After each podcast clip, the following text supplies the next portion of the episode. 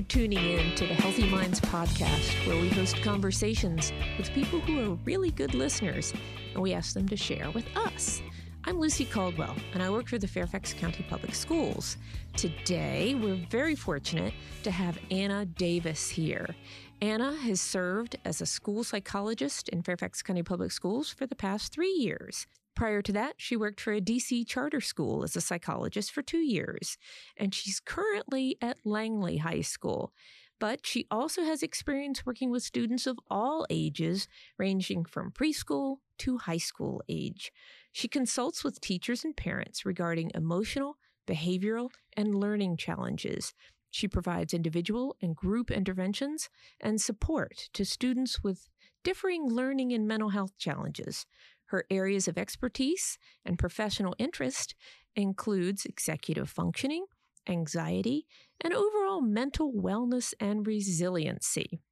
We're going to talk with Anna today primarily about executive functioning. I'm excited she's here because I think it's really interesting. It's got this fancy title, but a lot of folks probably don't know what it is. And I'll just add when Anna isn't working, she plays volleyball and dodgeball. She's got a dog that she recently rescued and she loves. She's got a fiance and they love to go on hikes and explore new parks and just get outside. We all need to get outside more, don't we? Yeah, we do. It's good for everybody. So tell me about executive function. What does this mean? Yeah, of course. It's a very fancy word, but mm-hmm. really the quick definition is it's skills and different mental processes that help us plan, focus our attention, manage different tasks, um, and manage our emotions. Um, and then our brain uses it to kind of help us filter out distractions and set goals, and then ultimately control our impulses. How did you get uh, so interested in this particular aspect of psychology when you were in school? So I one of my professors was obsessed with the topic. Really? Um, and he was just a really, really fun guy and uh-huh. made the topic fun. Um, and then I had the pleasure of working at an alternative high school in Brooklyn um, as my like practicum experience. Yeah. And a lot of the work that we did there was helping the students just organize and filter their days. They were juggling between managing kids that they had um, themselves, managing right. jobs, and trying to manage school. And right. it was a lot and they were very overwhelmed and they needed some direct teaching of a lot of these skills of like how do we get organized? How do we plan? How do we set a time for ourselves every day so we can practice that self-care um, right. um, and manage our emotions? And so that's kind of where i really got involved in it. And then when i moved down here the um, drive continued so. Yeah. How did uh, this professor i'm curious get get you interested. What did he say that got you so energized and interested in this topic? Do you ever just have professors that are just very entertaining? I don't know how to describe it uh-huh. any other way, but yeah. show fun videos, mm-hmm. captivate you by just getting you engaged in conversation, not just a lecture, right. not being like, this, this, and this, and then go do this. Like right. actually trying to get you to think about how your brain works and how you have your strengths and weaknesses when it comes to executive functioning. So he had us take this like self assessment to mm-hmm. be like, where are your strengths and weaknesses? And even as adults, we have a ton of weaknesses. Absolutely. When it comes to our executive functioning skills. And we have so many strategies that we've just either self taught or right. been taught to us that we now are able to help with those weaknesses. And so he shed a light on that for me, which was helpful because when you are helping others, it's kind of good to see where your strengths and weaknesses and then Absolutely. how can you use the strategies that work for you to help others. Well, I was going to ask you that before we talk about the kids and the students. What should we be asking ourselves about our own executive functioning? Yeah, so I think one big one, especially now that a lot of us are all virtual yes. and we're living in this new world. Um, yes. And we're kind of having to relearn a lot of these executive functioning skills. Right. Um, I think one of the big things that I noticed for myself is before I was so organized. Like I would write down everything in a planner and just keep track of it all in my office. But then my office was taken away. Right. Um, and so I think it's kind of taking a step back. And even if prior to all this craziness, you had a lot of these skills in check, coming back and reflecting and saying, now in this new virtual world, how am I doing at planning, managing and juggling all these different tasks, managing my own emotions because emotions are high right now for a variety of different reasons. So, how are you checking in with yourself for that and practicing self care? And then, just how are you juggling all the different tasks? And do you need to put different processes in place than before to help you manage better? Everything you're saying, I'm thinking yes, yes, yes. so, what can what are some of the things that we should be doing that might be recommended? Because I have a feeling that a lot of us are just going through the days, but are we really stepping back to reflect on how we're processing what's happened, how we're managing our lives, organizing our lives? Um, give us some suggestions on that for ourselves. And then I promise we'll move on to the kids. Yeah. So different things work for different people, right? Um, I think one really helpful thing is lists. And I know it just sounds so simple, but it can just help us have um, one place where we can check for yeah. everything that we need to do. And let's be honest, crossing things off of a list feels really good. It does feel good. Um, and so that's an easy way just to keep track of day to day things. One thing I find incredibly helpful for adults and students um, is having one big, massive calendar mm-hmm. that has every activity that has to be done because the reality is right now there still are some sports practices happening right. might be online flute lessons there's still things that are going on and it's good to have it all in one place. So even for parents to have all of their kids' activities, you could even color code them based mm-hmm. on child and just have it all there so you know what's going on each day. Um, and then I think the other part that we were talking about is just managing those emotions, right? Mm-hmm. And mm-hmm. really, when it comes to self care, you know, we really do need to be taking that time, whether that's only five minutes that you can give yourself every day something um, and doing whatever works for you. So for me, it's going on a short 15 minute walk mm-hmm. in the mornings mm-hmm. and listening to a podcast. Mm-hmm. Um, and that kind of gets me centered. It's time just for me to mm-hmm. reset and start my day.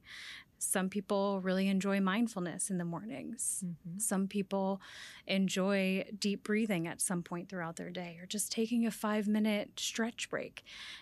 Any small break in your day that you can just give to yourself, like we all deserve it right now, and we all need to do that to be able to take care of others. It's sort of about being intentional and being mm-hmm planful, mm-hmm. that's a word, but really trying to focus on how you can take care of yourself so that when it comes to your kids, and we can move on to that, um, you'll be able to help them and prepare yeah. them for the challenges. Because face it, these are challenging times. There's mm-hmm. no two ways about it. And while we're all happy, perhaps to have more time with our family members. Um, there's also challenges and there's concerns. I, I want to hear about some of the executive function skills that parents of young children first should be thinking about um, because this is not the type of thing that your pediatrician tells you how to, how to help your children cope with adversity or uh, stand up to others and protect themselves. So these are executive function skills mm-hmm. that you and uh, other psychologists know about, but most parents probably don't. So tell us how, with young children starting out, what the age range is that you should be thinking about it, and what are some of the things that parents can do? Yeah. And so I think kind of the cool thing about executive functioning is it naturally develops, right? A lot of the things we don't look back on our lives and be like, oh, this this was taught to me. Somebody sat down and taught me exactly how to regulate my emotions one day. A lot of it is intertwined into things that you're doing every day and, and scaffolding and modeling for your children. Um, one thing that, you know, I think about as a good example and those emotional regulation skills and the impulse control is even when you're like building blocks mm-hmm. with your young kid or playing a game with them. Mm-hmm. If it keeps falling down, they're getting more and more frustrated, right?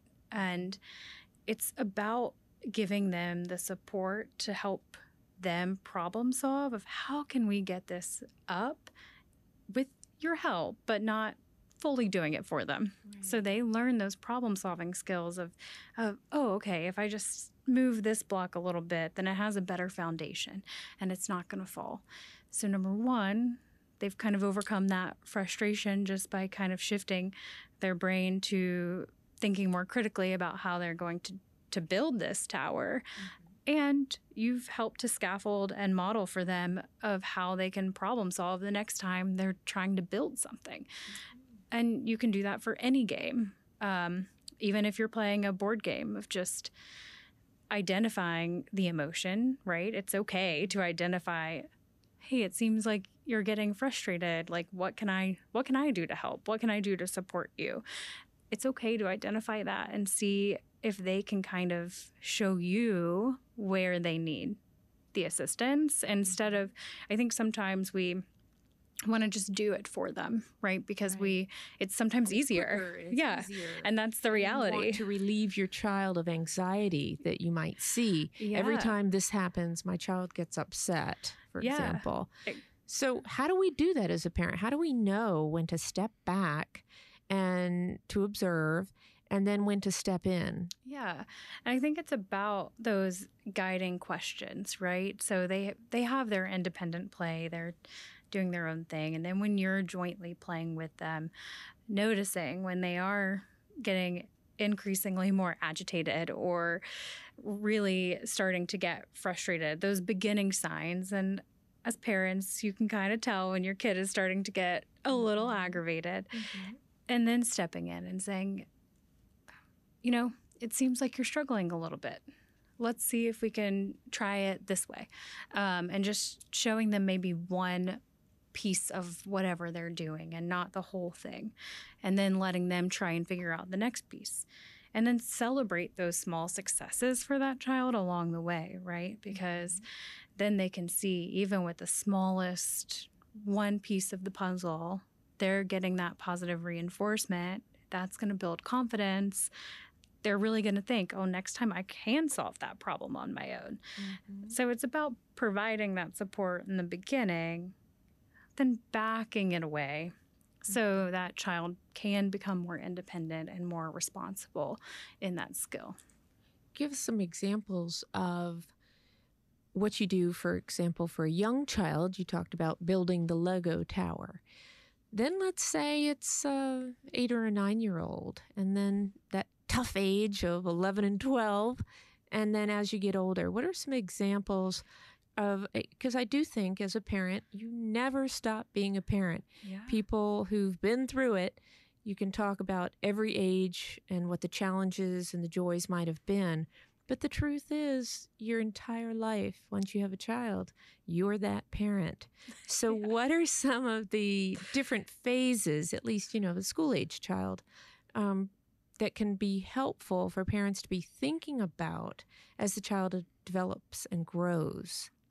Yeah, I mean, I think as they get a little older, it's about allowing them to, to just have a little bit more responsibility and kind of setting that expectations that here are some things that are non-negotiables like you know we're going to clean up our messes even if you don't like to do that but then they have more ownership of that um, so it might be a struggle in the beginning but one thing that I always like to say is negotiations are are key. Um, a mm-hmm. lot of children, even starting from very young, mm-hmm. just want to have a little bit of ownership yeah. in their day um, and in what they're doing.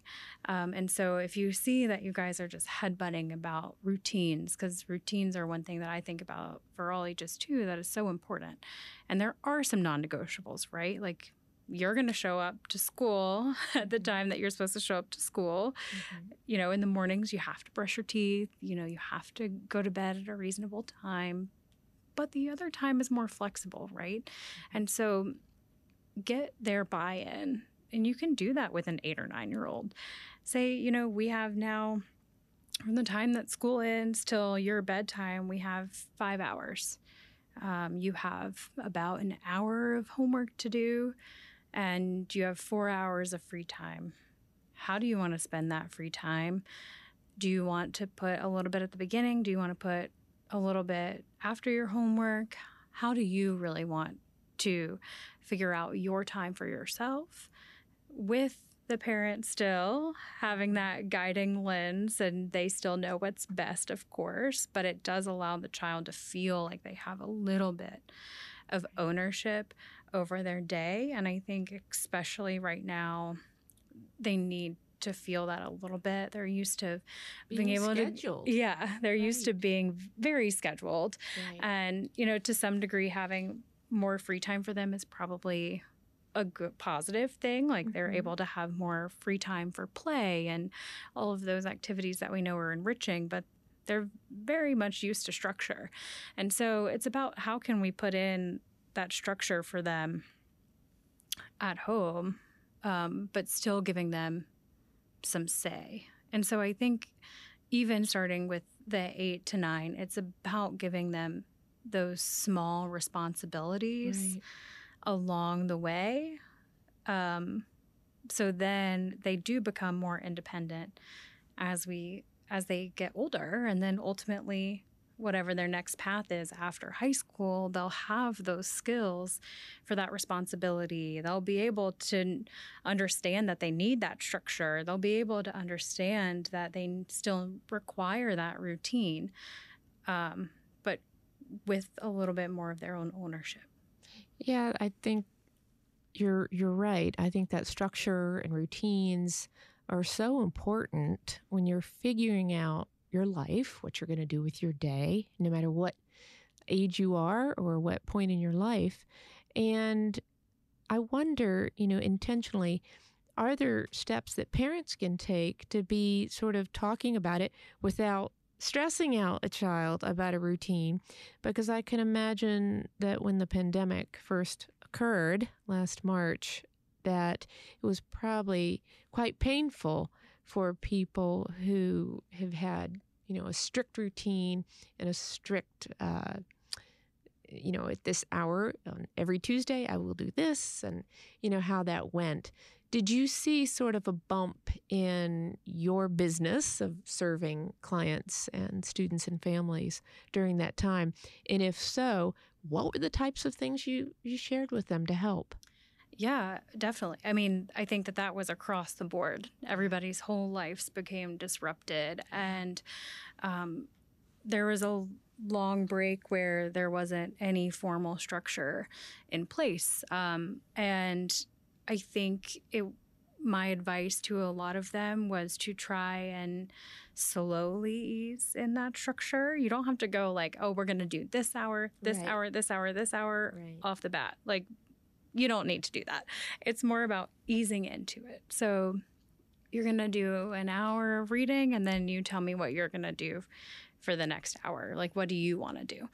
Um, or, you know, do you want to go outside or do you want to do this and give them that choice and then start to slowly build in the things that you guys are working together to create that more structured routine. Mm-hmm. And now a lot of us have a little bit more routine throughout the day, but you can kind of take that same mindset to those afternoons, right? So give them choices.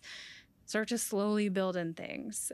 And if they get tired of it, that's okay. Like we all get tired of the same monotonous routine. Yeah. In a rut. Totally Who wants to be fine. there? Yeah, totally fine. Yeah. Mix it up. Yeah. Um, even if it's like you don't want to do your homework at the kitchen table. You want to do it on the couch tonight. Mm-hmm. Okay. Like, So make creative, yeah right? get creative Yeah. do what you can within your like own means and just mix it up Mhm. keep it fun and interesting in whatever way you can So when you offer that to the parents and to the families, what's the reaction? i mean it's positive i think Good. i think a lot of times we when we're in elevated stress and we're all guilty of this in different ways um, we kind of stop thinking as clearly right and it kind of like even Yeah. if talking about the executive functioning when we increase anxiety executive functioning skills go down even Right. us as adults and we can't think as clearly and so something that That's right where that list comes. yeah. right? And right before the pandemic, something that to a parent would have been like, sure. Afterwards, of course, like you might not identify that as something that should happen. And that is okay. And I think that that's where it's like be kind to yourself yeah. as a parent because we've never done this before. Nobody has ever done this before. And it's okay to ask people for help, including us as psychologists or counselors or social workers at school. That's what we're here for. And asking us for help in those moments where you're like, I'm so overwhelmed that I just don't know what to do right now. Anna Davis, I'm so glad you're here to talk about executive functioning, and we just have a few minutes left. But I'm curious do you do training for other psychologists and a staff for FCPS, or how do other folks? Uh, learn from you different skills and are there you know as far as staff and are there resources that you would recommend for parents to so they can work on some of these skills at home especially while they're with their children more than they typically might have been during the in school times. Yeah, absolutely. So, you know, for me, like I consult often with staff and families. Um, me and every psychologist in FCPS, like that's what we do. And so I know that this has already been an area that a lot of staff and families have brought up to me this year because we are navigating this new virtual world and it is more difficult to keep things organized. And um, I will just give them different tools that I've used that work. So, like online planners or bookmarking different things, creating folders on desktops, all of that, um, and consult with them. And, and each child is different too, right? Yeah. And each challenge um, that accompanies different individuals. Yeah. Um, I would say one good thing that I like for emotional regulation, just for families to know, is um, Go Noodle has a lot of really good brain breaks, but also mindfulness activities, even for young kids. Cosmic Yoga also is really great for young kids and it's really engaging and fun for yoga. to check that out. Um, and Calm is really good guided mindfulness for older teens. Okay. Um, and I think that that is incredibly important right now because, like I had mentioned, when anxiety increases, executive functioning decreases. And so, if we can really practice on our coping skills for that anxiety, then it gives our brain a chance to conduct all of those executive functioning skills. Absolutely. I, I'm really excited to learn more, um, not only from you, but in looking into that in the future. Maybe we can help our own family and friends, um, in addition to students and children, and even having these meaningful conversations about issues like this with your family and friends. I mean, of course, it's good to talk about what show you're binging on, but I also think as a friend um, or as a neighbor, it's interesting to talk about issues like this. And that's why we're doing Healthy Minds podcast. Yeah. So, Anna Davis, thank you so much for being here. And we really appreciate it. And we really thank you for everything you're doing in the schools with parents and with students and with families and with our own staff. And just want you to know we appreciate it. So, anybody listening, do you have a topic you'd like Healthy Minds podcast to explore? Please let us know. Send your suggestions to healthyminds at fcps.edu.